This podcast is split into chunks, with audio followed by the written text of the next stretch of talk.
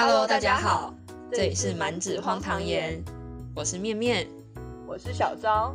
每个礼拜我们都会在这里与你分享生活琐事，陪你度过荒唐的人生。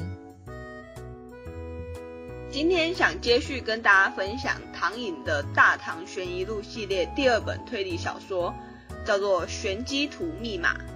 不知道大家上次听完《兰亭序密码》感觉如何呢？这一本不像上一本《兰亭序密码》里提到的离合诗一样有这么多典故，不过等待着读者一起解开的谜题却更多更复杂。小昭自己是看了两三次才全部串在一起的。天哪，感觉太烧脑了吧？是说这个书名里提到的玄机图是什么呀？哈哈，不会很烧脑啦。嗯，其实我自己看了两三次之后有一点体悟。其实呢，谜题的主线并没有很难，只是因为它牵连到了很多人，有一点环环相扣的感觉，所以作者常常在写到一定程度的时候就要先停下来，转而去描写另外一条支线的故事，让主线跟其他支线的时间线同步发展，最后才能一起找到真相。哦，就是有点像是电影里面交叉蒙太奇的那种感觉嘛。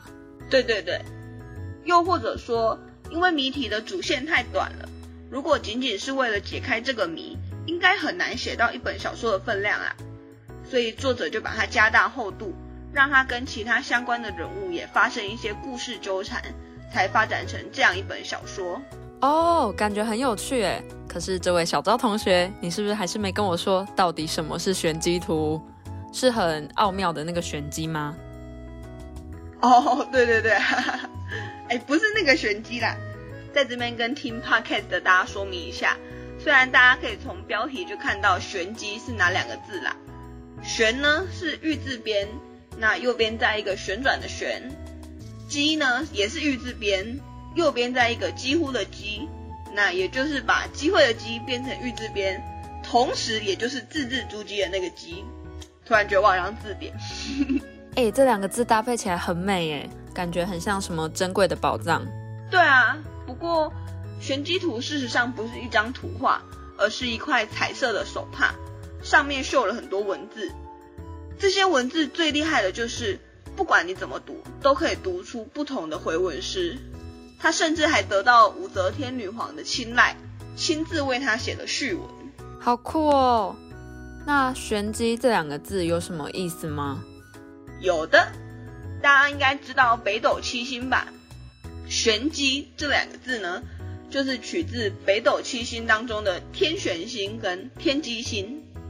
因为不论北斗七星如何旋转，从天玄星到天枢星的方位，始终都指向北极星；而从天机星连起天枢星，又永远跟北斗星保持在一条线上。所以玄机图的意思就是。纵横交错，回旋往复，不论怎么读都能成诗。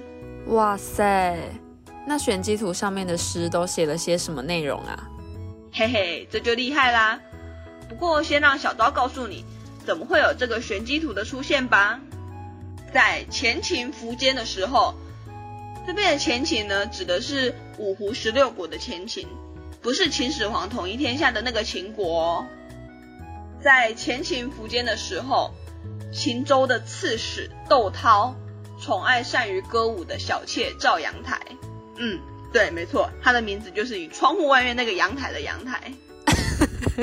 他的名字也太具体了吧？窦涛宠爱他的小妾赵阳台，宠爱到什么程度呢？宠爱到啊，当他被派去襄阳担任大将军的时候，他也把赵阳台带在身边。但这件事情就让他的原配老婆苏慧非常不满啦，所以苏慧她就拒绝跟老公窦涛一起前往襄阳。但这个举动就使得窦涛跟苏慧之间的感情落入了冰点，而之后窦涛就断绝了跟苏慧的联系。这怎么感觉是个渣男的故事啊？而且苏慧就应该一起去，然后找机会破坏阳台跟渣男之间的相处啊？哎，有道理哎。不过我们今天没有要讨论古代男人三妻四妾的这种问题，我们反而可以把它看成，因为原配老婆苏慧不满老公窦涛带着小妾赵阳台，所以就被激怒，而不愿意跟老公到新的工作地点的故事。那后来怎么了？他们有离婚或是和好吗？嗯，的确有。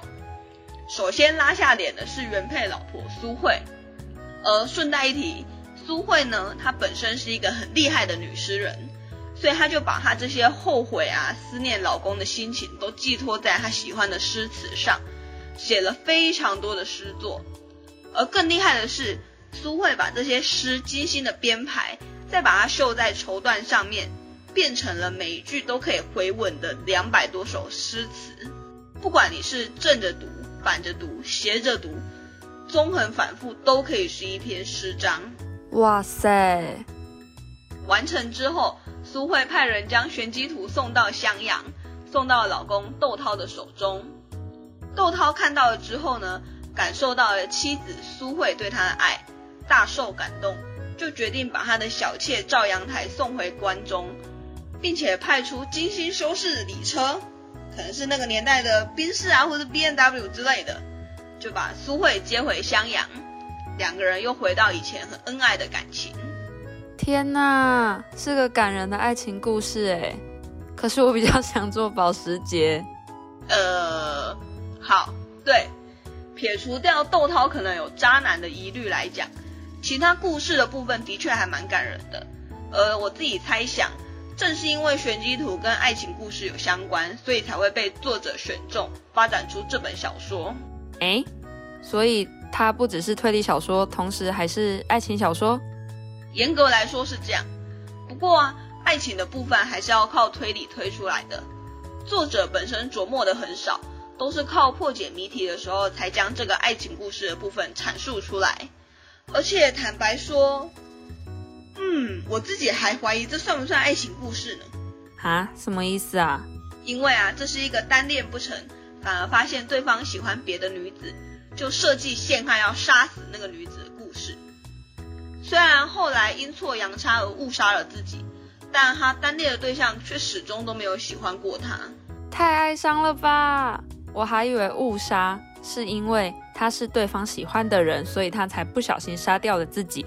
没想到他真的是错杀了自己，然后对方真的不喜欢他，这也太难过了吧？对啊，不过小赵也就只能透露到这里喽。小说里面写的很精彩，主线跟支线的剧情也都很惊心动魄，非常值得一看。唯一要先有心理准备的就是这本小说比《兰亭序密码》牵连到更多人的生命，常常一个段落里就连续死了好几个人。推理悬疑当中又带了点阴森诡异的感觉，我自己半夜看的时候是还觉得有点怕怕的啦。嘿嘿嘿，那我要再去帮你放恐怖的背景音乐。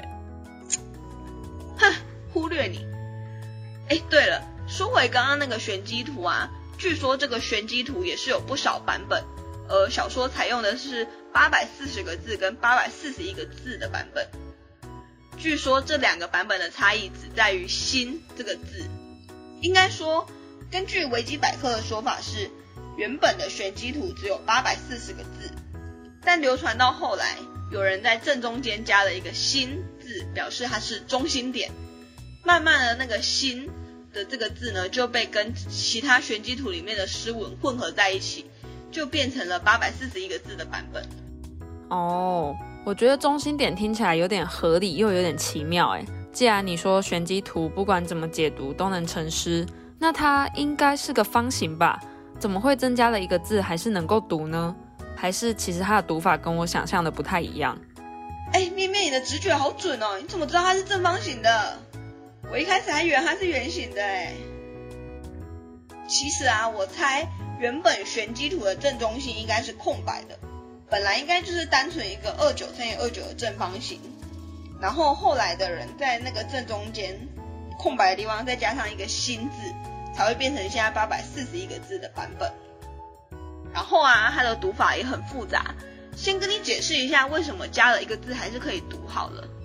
因为它可以读出的诗句不只是七言的，也有三个字或者是四个字一句的，所以就比较没有那么硬性规定的感觉。嗯，我觉得真的是完美的展现了文学的奥妙哎。原来如此。另外，在玄机图的读法的部分，刚有提到玄机图是二九乘以二九的正方形嘛，所以从右上角开始，最外面也就是最右边的那一排的前二十八个字，就会变成一个一首七言四句的诗。然后最下面那一排，从最右边再读到最左边的前二十八个字，也会是一首诗。所以考考面面，以此类推，最外面那一圈会有几首诗呢？嗯，是方形的话，应该是四首吧，对吧？吗？哈哈哈，是没错，对自己有点自信好吗？再来，还不止这样哦。如果我们把整个玄机图的四个角落都各抓出一个七乘以七的正方形，那七乘以七的部分又可以再变成一首诗。那这小正方形再围住的六乘以六，又可以再变成一首三言十二句的诗。哦天哪，也太多了吧！你不要再讲了，我要晕倒了。我觉得我在上数学课。哈哈哈，对，真的很多。据说武则天从中就研究出了两百多首诗出来，而后代的学者更厉害，目前这样统计下来，好像可以组成七千多首诗。而且你还记得我刚一开始的时候跟你说它是回文诗吗？哦，所以它就是像我爱人人，人人爱我这种回文吗？没错，而且我跟你说，它还不止这样。刚刚你举的例子，我爱人人，人人爱我。这是逐字的回文，就是把前一句的每一个字的顺序完全颠倒过来。这种是最简单的回文，应该大家都知道吧？还有另外一种回文呢，是逐句的回文，就是以句子为单位，把每一句都倒着念回去。这样讲好像有一点抽象。那小刀来举一个最简单的例子好了，比方说啊，这里有一首诗，我们用代号来表示每一句。第一句就是 A，第二句是 B，第三句是 C，最后一句是猪。那在还没有回文之前，这首诗的顺序就应该是 A B C 猪嘛。但经过回文之后，它就会倒着排列，就会变成猪 C B A，变成另外一首诗。哦，原来如此，难怪可以解读出这么多首诗。好险我们高中的时候不用背，我们应该是没上过吧？突然有点心虚。哈哈，哎，你真的很心虚哎。对啦，没错，我们以前是没有学过这种，看起来真的是数量很可观，完全展现了文学的博大精深呢。对了，我在查资料的时候啊，推测作者应该是为了增加小说的故事性，所以他把八百四十个字的版本稍微更动。根据作者的描述。八百四十一个字的版本跟八百四十个字的版本当中，也有一些字是不同的，但这部分我查到的资料是没有啦。不过作者可能就是利用这两个版本不同的地方，把上一集《兰亭序》密码最后一个谜底藏在这里。哦，所以小说还是有跟历史不完全相同的地方，但是他把上一本的谜题藏在这里也太坏了吧？只看了第一本的人不会想要打作者吗？哈哈，对啊。可能是用这种方式推销你买下一本哦，嘿嘿。好啦，没有啦，开玩笑的。不过我觉得不管这是不是史实，都还是有值得跟大家聊聊的地方。比方说，我们知道原始的玄机图是八百四十个字，中间没有心这个字，所以作者就用了一个爱情故事去包装它，讲出了玄机无心胜有心这句话。哇！没想到这本小说还有这么一层意思。表面上好像是在说，没有中心点那个新的原始版本的玄机图呢，比有新的那个后来的版本还要好。但小昭自己看完小说就觉得，哎，作者好像也是在暗示我们，如果遇到不适合的爱情，或者遇到不好的恋爱对象，比方说对方可能是个恐怖情人啊，或者对方根本就不爱你，不在乎你。你付出了一切，他却毫不在乎等等之类的，那你应该要放下他，最好还是把自己抽离出来，以无心的态度去面对它，不要再为情所困。哇，没想到这本小说还有这么一层意思。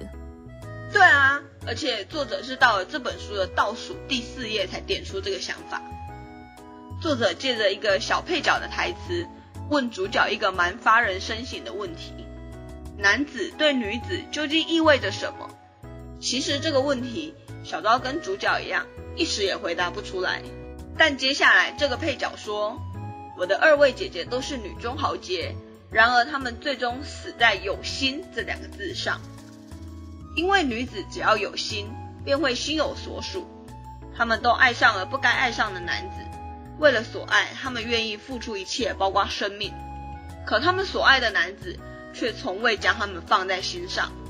所以他的结论是：女子若想活得好，就必须无心。啊，听起来太凄凉了吧？那他不就谁都不能爱了吗？没有啦，玄机无心胜有心，不是叫我们不相信爱情。我自己会把它解读成遇到不适合的爱情的自保方式。不过其实这也只是我自己看完的心得啦。大家有空的话也可以看看这本小说，或许会有不同的体悟。好，我已经迫不及待要去看谜题跟故事了，感觉被卖了好久的关子。好啦，那今天就到这边啦。无心胜有心这件事情做起来真的很困难，但如果遇到真的不好的事情，还是要勇于面对，妥善去解决。祝福大家都不要遇到烂人，烂人退散。哎，对了，大家别忘了来 IG 找我们玩哦。IG 的链接我们会放在资讯栏，或者大家可以在 IG 搜寻“满纸荒唐言”就会找到我们喽。耶，来找我们吧！我也好期待大家来 IG 跟我们分享你的心得。拜拜，拜拜。